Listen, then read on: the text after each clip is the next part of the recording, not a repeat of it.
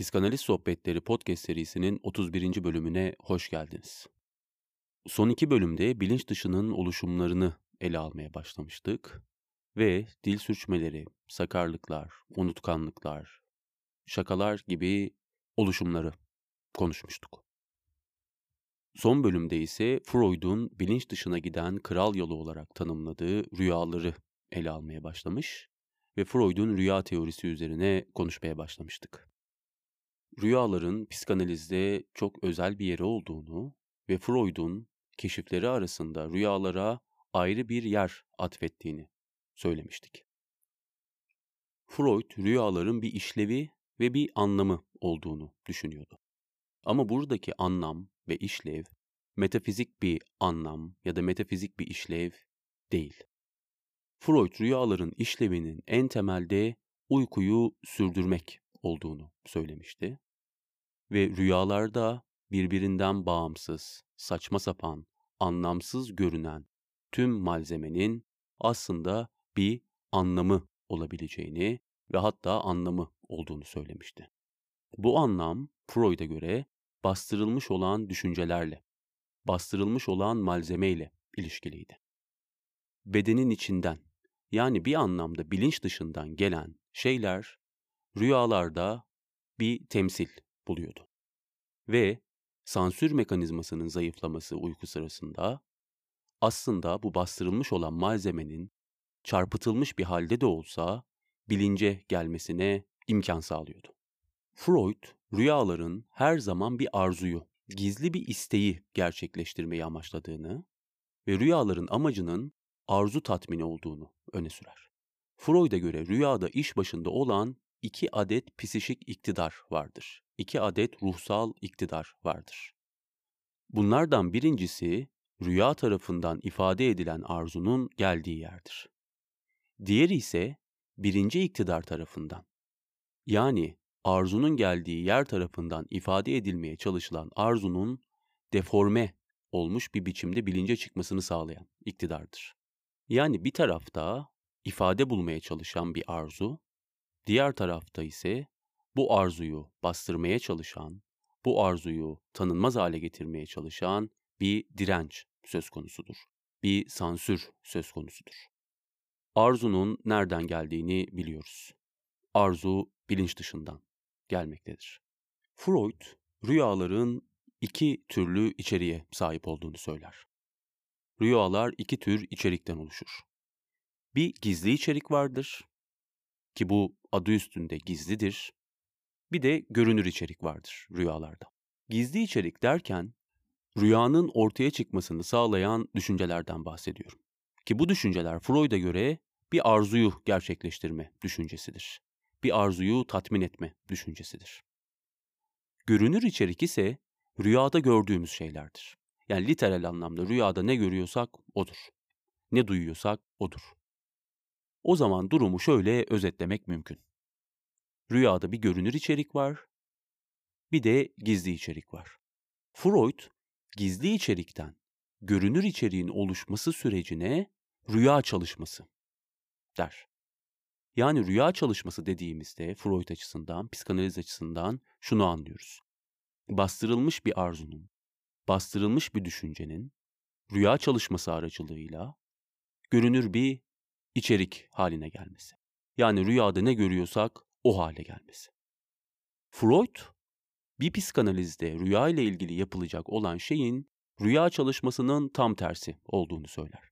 Yani görünür içerikten yola çıkarak, bunu analiz ederek, bunun üzerine serbest çağrışım yaparak, bunu yorumlayarak, görünür içeriğin ardında yatan gizli içeriğe ulaşmak. Buradaki gizli içerik mistik bir içerik değil. Buradaki gizli içerik öznenin bastırılmış arzusuyla ilişkili bir içerik. Rüyanın görünür içeriğinin rüyadaki anlamsızlığın ötesinde bir nebze daha tutarlı ve o öznenin hakikatine dair bir şeyler söyleme ihtimali olan bir içerik. Freud'a göre rüyaların mekanizması bu şekilde işler. Ve Freud tam da bu noktada çok büyük bir yanlış anlaşılmanın oluştuğunu söyler rüyalarla ilgili. Rüyanın aslı gizli içerikte aranmakta Ve bu esnada bu gizli ve görünmeyen içerikle rüya çalışması arasındaki fark gözden kaçırılmaktadır. Freud'a göre rüya temelde düşünme edimimizin özel bir biçiminden başka bir şey değildir. Bu biçimi oluşturan şey ise rüya çalışmasıdır. Rüyanın aslı, rüyanın temeli, rüyanın esas önemli noktası bu çalışmanın kendisidir. Yani Freud, bir rüyanın yorumlanmasında aranan esas şeyin rüyanın içerisindeki gizli düşünceler olmadığını söyler. Zaten bu gizli düşünceler çoğu zaman o kadar da gizli değildir. Freud'a göre esas olan mesele şudur. Bu gizli içeriğin neden o ya da bu şekilde değil de tam olarak rüyada görüldüğü şekilde ortaya koyulduğudur. Bu gizli düşüncelerin tamamını ele alabilmek zaten mümkün değildir. Freud bu noktada rüyanın göbeği kavramından bahseder. Freud'a göre rüyaların tam ve kesin anlamına, en gizli olan içeriğe ulaşmak mümkün değildir. Bu yüzden bir rüyanın sonsuz şekilde yorumlanabilmesi mümkündür. Yani bir rüyanın anlamını tam olarak bulabilmek. Sabit bir anlam bulabilmek aslında mümkün değildir. Ama rüya serbest çağrışım aracılığıyla bir analiz çalışması içerisinde ele alındığı zaman öznenin hakikatine dair, öznenin arzusuna dair, bilinç dışı arzusuna dair birçok şey söyleyebilir, birçok şey gösterebilir. Az önce de belirttiğim üzere, Freud'a göre esas mesele, rüyanın en temelinde nasıl bir anlam olduğu değil, bu gizli içeriğin neden bu şekilde ortaya konduğudur. Bu yüzden rüyalarla analitik çalışmanın olmazsa olmaz koşulu, rüyadaki öğeler üzerine yapılan serbest çağrışımdır. Yani rüyada ne görüldüyse o öğeler üzerine yapılan serbest çağrışımdır. Lacan, Freud'un rüyanın göbeği diye adlandırdığı şeyin gerçek olduğunu ve tanımı gereği bu gerçeğin söze dökülemez olduğunu söyler. Lacan'ın üç tane temel kavramı var. İmgesel, simgesel, gerçek. Bu gerçek kavramı Lacan'ın anlaması ve ele alması en zor kavramlarından bir tanesi. Ama bunu anlamanın en temel yollarından bir tanesi de rüyanın göbeği kavramı bağlamında düşünmek. Yani her rüyanın içerisinde öyle bir nokta, öyle bir gizli bastırılmış nokta vardır ki onu zaten ele alabilmek, onu zaten söyleyebilmek mümkün değildir. Bu yüzden bir rüyanın sonsuz sayıda anlamı vardır. Bu rüyanın göbeği ya da Lacan'ın ifadesiyle gerçek sayesinde rüyalarda birçok simge ve görünür içerik oluşur. Aslında rüyalar bilinç dışı bir arzunun, tam olarak ulaşılması imkansız olan bir arzunun simgeselleştirilmiş versiyonlarıdır. Farklı farklı formlara getirilmiş, tanınmaz hale getirilmiş, tehlikeden arındırılmış versiyonlarıdır. Bu yüzden rüyalar üzerine çağrışım yapmak, öznenin arzusuna, öznenin bilinç dışına ve hakikatine dair birçok şey ortaya çıkarma imkanı sağlar. Öyleyse meseleyi bir tekrar gözden geçirelim. Psikanalizin rüya teorisine göre gizli içerikten görünür içerik oluşması sürecine rüya çalışması denir. Ve psikanalizin odaklandığı esas nokta bu çalışmanın kendisidir. Görünür içerik değil. Görünür içeriğin arzında yatan gizli içerik değil. Tabii ki bunlar da çok önemli. Bunlar sayesinde zaten bir rüya ortaya çıkıyor. Ama esas soru, esas mesele şudur. Bu gizli içerik neden bu halde ortaya konulmuştur? Freud, bilinç dışı arzunun bu çalışmadaki öğelerin arasına sızdığını söyler.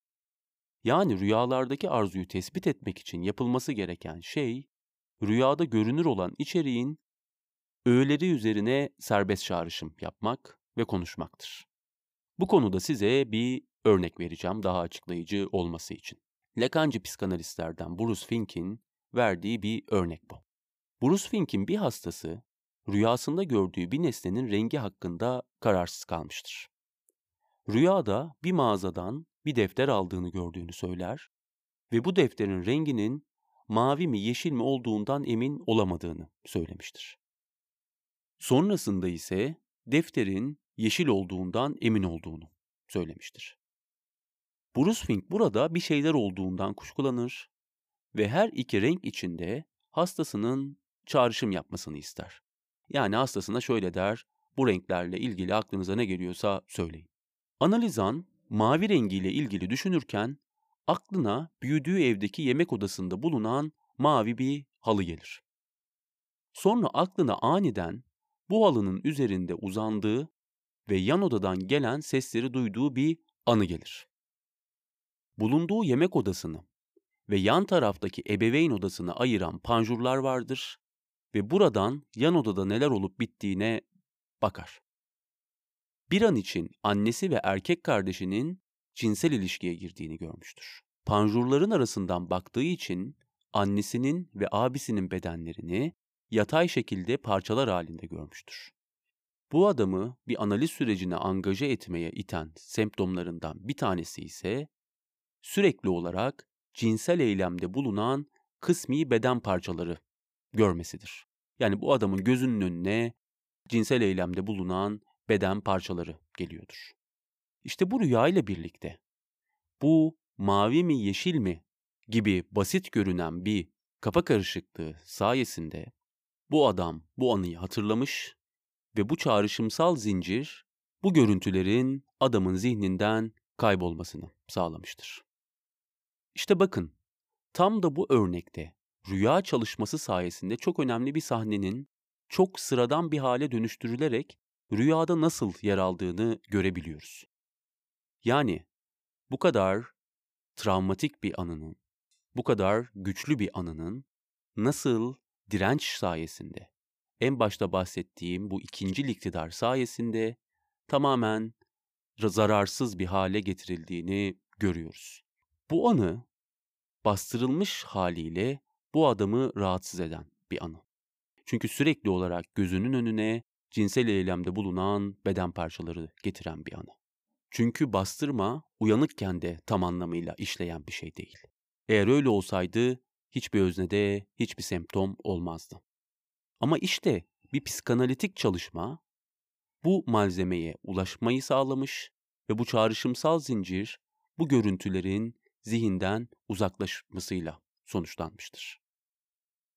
Burada duruyorum ve bir sonraki bölümde rüyalardaki temel mekanizmalar olan yoğunlaştırma ve yer değiştirmeden bahsedeceğim ve Lacan'ın bu konuya nasıl baktığını sizlere anlatacağım ve aynı zamanda arzu doyumuyla ilişkisi olmayan bir takım rüyalar var mı sorusunun peşinden ilerleyeceğim. Bir sonraki bölüm haftaya pazar günü gelecek ve sanıyorum bu senenin son bölümü olacak. Belki sonrasında bir bölüm daha olur. Ama yazın bu seriye bir ara vereceğim ve Eylül ayı itibariyle farklı ve yeni formatlarla birlikte Psikanaliz Sohbetleri podcast serisi devam edecek. Bir sonraki hafta pazar günü görüşmek dileğiyle.